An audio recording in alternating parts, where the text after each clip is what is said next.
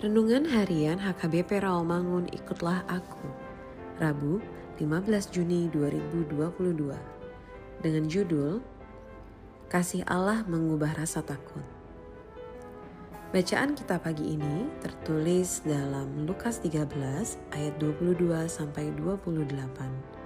Bacaan kita malam ini tertulis dalam Yosua 24 ayat 1 sampai 15 dan kebenaran firman Tuhan yang menjadi ayat renungan kita hari ini tertulis dalam 1 Yohanes 4 ayat 18 yang berbunyi Di dalam kasih tidak ada ketakutan. Kasih yang sempurna melenyapkan ketakutan. Sebab ketakutan mengandung hukuman dan barang siapa takut ia tidak sempurna di dalam kasih. Demikian firman Tuhan. Sahabat ikutlah aku yang dikasihi Tuhan Yesus Rasa takut adalah salah satu reaksi emosi yang muncul secara sementara, hanya ketika kita berada dalam bahaya. Berdasarkan pengalaman langsung dan tak langsung, beberapa hal menjadi pemicu rasa takut dalam diri kita. Misalnya, takut terhadap binatang melata, takut ketinggian, takut gelap, dan lain sebagainya. Rasa takut itu akan hilang ketika situasi bahaya yang kita takutkan berakhir atau terlewati.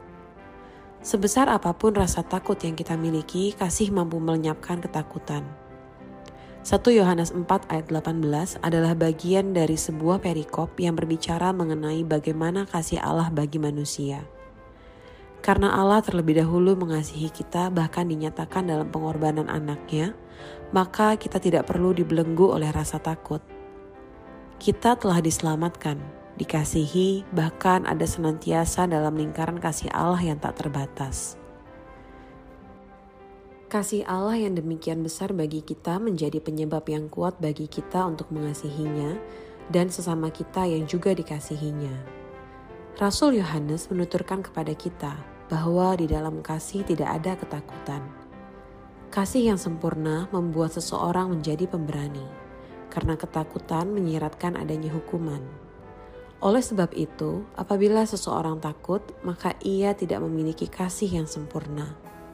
Manakala seseorang dalam keadaan ketakutan, boleh jadi ia tidak memiliki kasih yang sempurna.